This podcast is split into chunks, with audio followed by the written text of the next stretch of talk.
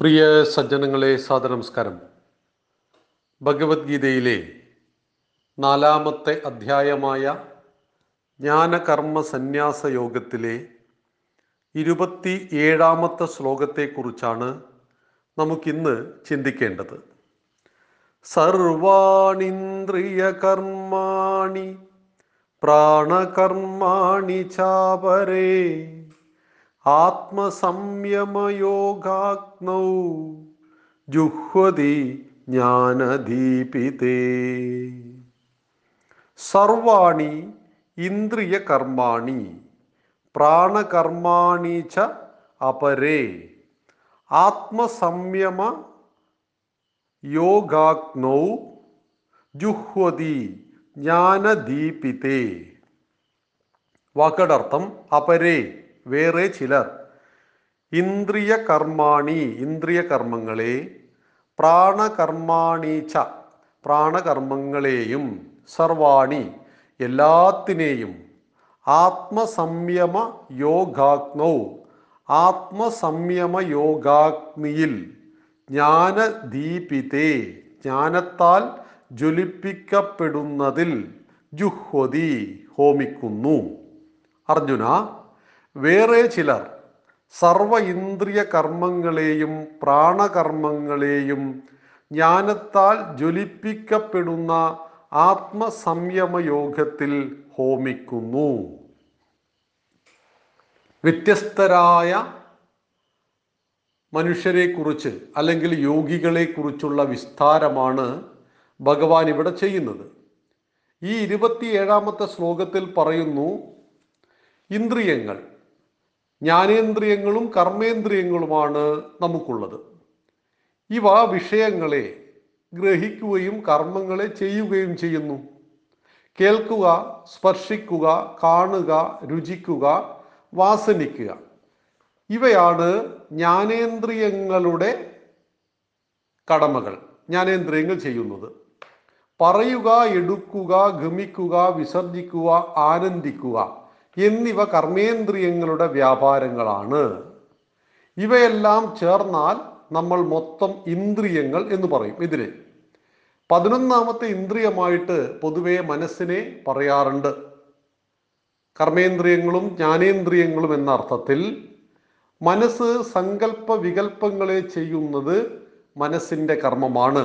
മനസ്സാണ് സങ്കല്പിക്കുന്നത് മനസ്സാണ് നമ്മുടെ ഇന്ദ്രിയങ്ങളെ കൊണ്ട് എല്ലാം ചെയ്യിക്കുന്നത്. നമ്മൾ പൊതുവെ പറയാറുണ്ട് ഒരാളുടെ ചെവി ശരീരത്തിന്റെ കൃത്യമായ ഭാഗത്ത് കേൾവി എന്ന് പറയുന്ന സ്വഭാവത്തെ കേൾക്കുന്നുണ്ട്. പക്ഷേ ഈ കേൾവിക്കൊപ്പം മനസ്സില്ല എങ്കിൽ കേൾവിയില്ല. കണ്ണിനൊപ്പം കാഴ്ചക്കൊപ്പം മനസ്സില്ല എങ്കിൽ നമുക്ക് കാഴ്ചയില്ല. ഇവിടെയാണ് ഭഗവാൻ അർജുനോട് പറയുന്നത് അർജുന ചിലരെന്ത് ചെയ്യുന്നു? ഇന്ദ്രിയാദി കർമ്മങ്ങളെയെല്ലാം ഹോമിക്കുന്നു. പ്രാണകർമ്മങ്ങളെയും ഇന്ദ്രിയ കർമ്മങ്ങളെയും ആത്മസംയമയോഗാഗ്നിയിലാണ്. ആത്മാവിന്റെ സംയമനം അത് ജ്ഞാനത്താൽ ജ്വലിക്ക് ജ്വലിപ്പിക്കപ്പെടുന്നതിലാണ്. നിരന്തരമായിട്ട് ജ്ഞാനത്താൽ ജ്വലിപ്പിക്കപ്പെടുന്ന ഒരു യോഗിയെ സംബന്ധിച്ച് അദ്ദേഹം അതിനെ സമർപ്പിക്കുന്നു. നമ്മുടെ ആചാര്യന്മാർ പറയുന്ന ഉദാഹരണം എണ്ണയൊഴിച്ച് നാം വിളക്ക് ജ്വലിപ്പിക്കും. എണ്ണ തീർന്നാൽ വിളക്ക് മണയും. ഇതുപോലെ ആത്മ സംയമയോഗാഗ്നി സദാ ജ്വലിക്കണമെങ്കിൽ സദാ നിത്യാനിത്യ വിവേകം ചെയ്യണം. അതാണ് വളരെ വളരെ പ്രധാനപ്പെട്ട ഒരു ഉപദേശം. എല്ലാ ദിവസവും ആചരിക്കുന്ന എല്ലാ നിമിഷവും അതിനെക്കുറിച്ച് ചിന്തിക്കുന്ന ഒരു യോഗിയെ സംബന്ധിച്ച് നിത്യാനിത്യ വിവേകം അതിന് മുടക്കമില്ലാതെ ചെയ്യുന്നു. ഒരു തിരി സദാ കത്തിജ്വലിച്ചു കൊണ്ടിരിക്കണമെങ്കിൽ അതിന്റെ ചുവട്ടിൽ സദാ എണ്ണ ഉണ്ടായിരിക്കണം. എപ്പോഴാണോ എണ്ണ ഇല്ലാതാവുന്നത് അപ്പോൾ തിരിയുടെ ജ്വലനം നിൽക്കും.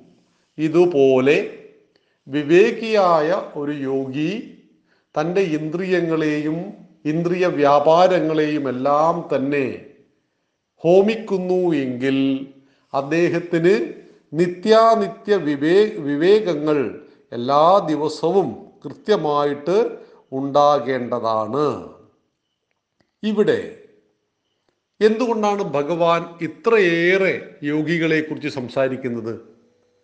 എന്തുകൊണ്ടെന്നാൽ നമ്മൾ ഈ ഭൂമിയെ നിരീക്ഷിക്കുമ്പോൾ അല്ലെങ്കിൽ മനുഷ്യനെ നിരീക്ഷിക്കുമ്പോൾ ഇതിൽ നിന്നും സാമാന്യ മനുഷ്യനെ മാറ്റി നിർത്തി യോഗികളെ നിരീക്ഷിക്കുമ്പോൾ ഇനി യോഗികളെ നമുക്ക് സന്യാസിമാരായി ഗണി ഗണ ഗണിച്ചാൽ ഈ സന്യാസിമാരിൽ തന്നെ നമുക്ക് എത്ര വിഭാഗങ്ങളെ കാണാം? ഈ വിഭാഗങ്ങൾ ഓരോന്നും ചെയ്യുന്ന മേഖലകൾ വ്യത്യസ്തമാണ്. പലരുടെയും മാർഗങ്ങൾ വ്യത്യസ്തമാണ്. ജ്ഞാനത്തിന്റെ മാർഗത്തിൽ സഞ്ചരിക്കുന്നവർ സേവനത്തിന്റെ മാർഗത്തിൽ സഞ്ചരിക്കുന്നവർ ഭക്തിയുടെ മാർഗത്തിൽ സഞ്ചരിക്കുന്നവർ. നമുക്ക് ചിലപ്പോൾ ചില ആൾ സന്യാസിമാരെ കാണുമ്പോൾ ഭ്രാന്താണ് എന്ന് തോന്നും. സർവസംഘ പരിത്യാഗികളായി തെരുവിൽ എവിടെയെങ്കിലും അലഞ്ഞ് അവിടെ കിടന്നുറങ്ങുന്ന നമ്മൾ കൊടുക്കുന്ന ഭക്ഷണത്തിന് അല്പം കഴിച്ച് അല്ലെങ്കിൽ നമുക്ക് മുന്നിൽ കൈനീട്ടുന്ന ഇങ്ങനെയുള്ള ധാരാളം വൈവിധ്യമാർന്ന സന്യാസിവര്യന്മാരെ നമ്മൾ കാണുന്നുണ്ടല്ലോ.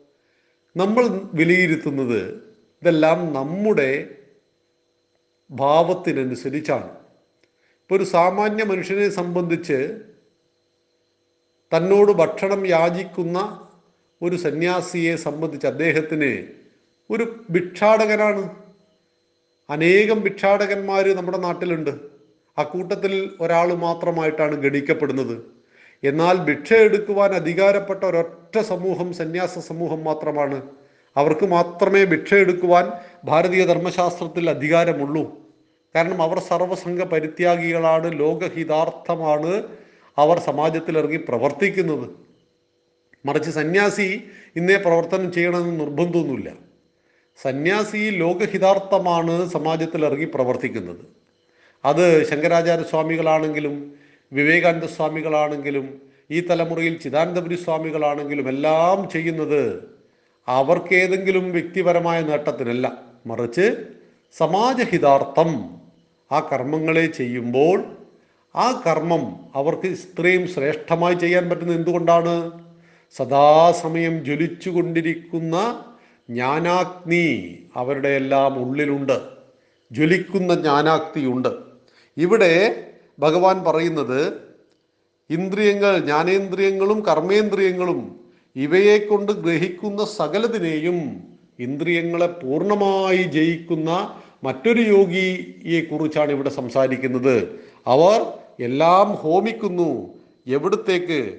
ജ്ഞാനത്താൽ ജ്വലിപ്പിക്കപ്പെടുന്ന അഗ്നിയിലേക്ക്.